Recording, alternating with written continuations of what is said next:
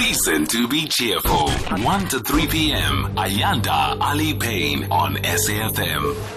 Well, it's a very good afternoon to you. You're listening to Life Happens here on SAFM. Leading the conversation, I'm Ayanda Allie-Paine. A warm welcome to one and all. Thank you very much for joining us. As always, great to be in your company. Coming up, in case you missed it, don't worry, we certainly didn't. We have pretty much all of the day's trending topics for you. We'll be joined by Mongezi Mtati, digital strategist and MD of WordStart, to fill us in on some of those items that we may have missed. The Reach for a Dream Foundation is urging you and I to wear our slippers on Slipper Day tomorrow. That's Friday, the 10th of May. We'll talk to them about why they want us to do that, as well as their plans to make a dream dreams come true for terminally ill children. Then later on in the show, it's Throwback Thursday. We take you all the way back to the first democratic elections in 1994. How far have we come since then? Hmm? Political analyst uh, Butsang Muilwa will uh, take us uh, on a trip down memory lane.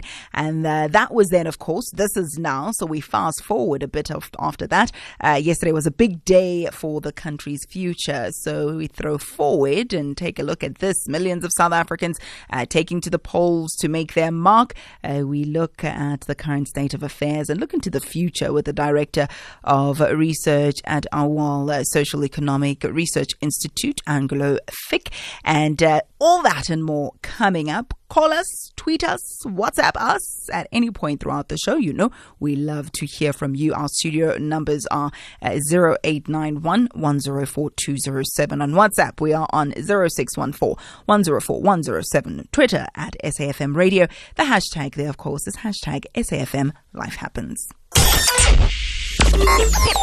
Call Ayanda now. now. 0891 104 207. If you've just joined us, welcome to you. You're listening to your lunchtime lifestyle show. This is Life Happens on SAFM, leading the conversation. And uh, every day, around about this time, we take you through the day's trending topics.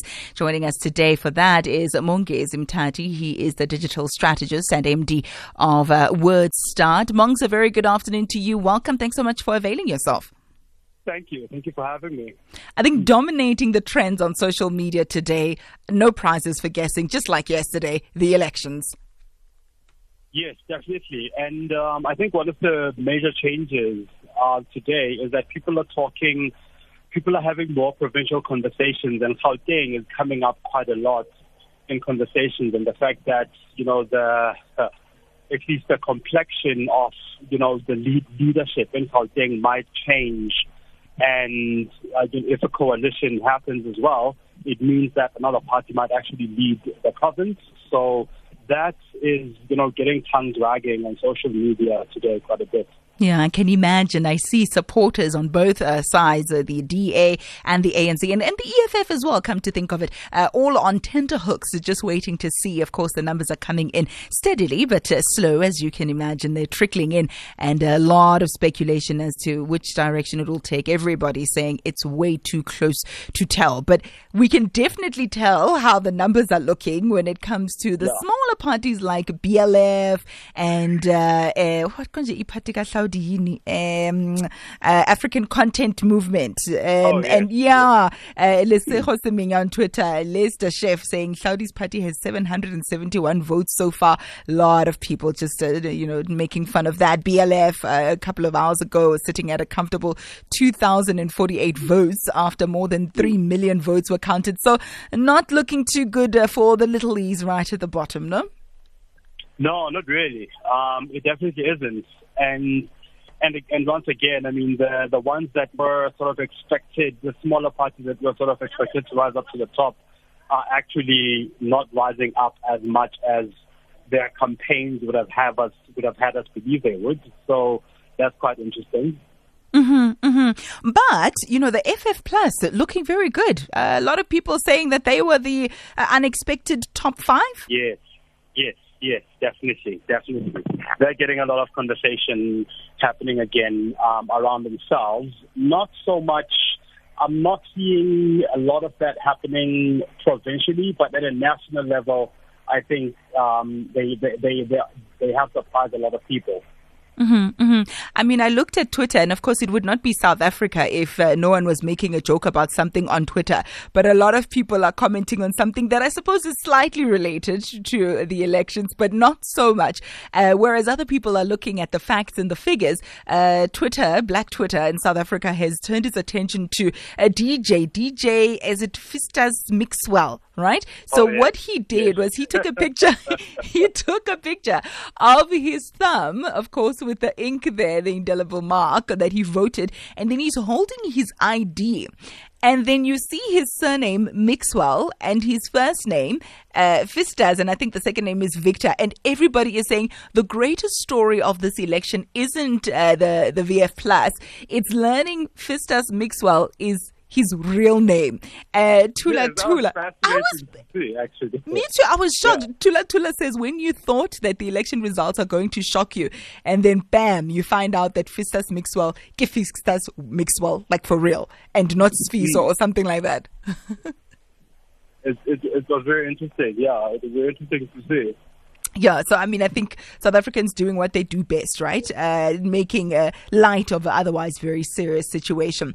Now, let's turn our attention to something else that has got us talking. Oh, MaBrrr, Brenda Fassie is also trending today. Yes, definitely. I mean, people are talking about the fact that it's um, 15 years since her passing, and a lot of people on Twitter are celebrating, you know, celebrating her life in song, as you would. Um, some of her songs and what some of her songs have meant to you know, South Africans who grew up in that era, and what which songs mark which parts of people's lives as well. You know, and she's I mean, she's being celebrated not just in South Africa today. I mean, a lot, quite a few uh, media platforms celebrating her as well. International ones um, are writing about the stories and are writing about some songs as well. So it's um, it's a very interesting and it's a very interesting set of conversations and a light-hearted one around around who she was and what she stood for in the industry. Definitely. Um, you know, we're celebrating Oprenda and all that she represents in the country. And I think that's also reminding us, of course, of, you know, how far we've come and just how proud we can be of our democracy, warts and all, even though people are, you know, uh, taking a look at the IEC process and uh, whether or not the, the process has been free and fair, because some people have been able to vote twice and more than twice. And so I think she's the, she's the cherry on top, just reminding us to stand together and to continue, um, to, to, to press for, for this process to be transparent. I mean, I know a lot of people are saying uh, we might just call for a recount, but I think that will uh, just be a, a, ma- a matter of time will tell. I want us to turn our attention to what's going on in Australia for a moment or two, because sometimes we think we're the only ones who make mistakes. We think we're the only ones that have got, you know, a lot of work to do with our systems Yeah. and processes. But look, it turns out we're not. it's so so uh, the story made the news um, a lot this morning about the fact that um, the Australian or the Reserve Bank of Australia found that there's a typo in their fifty dollar notes where the word responsibility was misspelled and over 40 million of those notes had been printed when they realized this.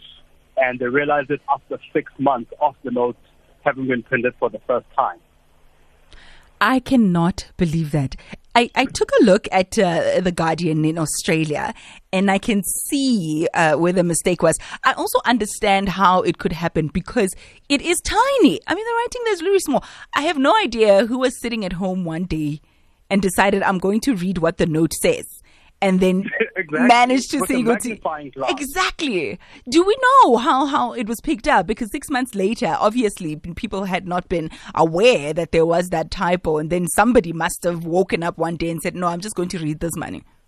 Mm, mm. And and that person with their magnifying glass revealed this huge, huge thing that um, actually makes reference to a speech of the first by the first um, woman parliamentarians of Australia.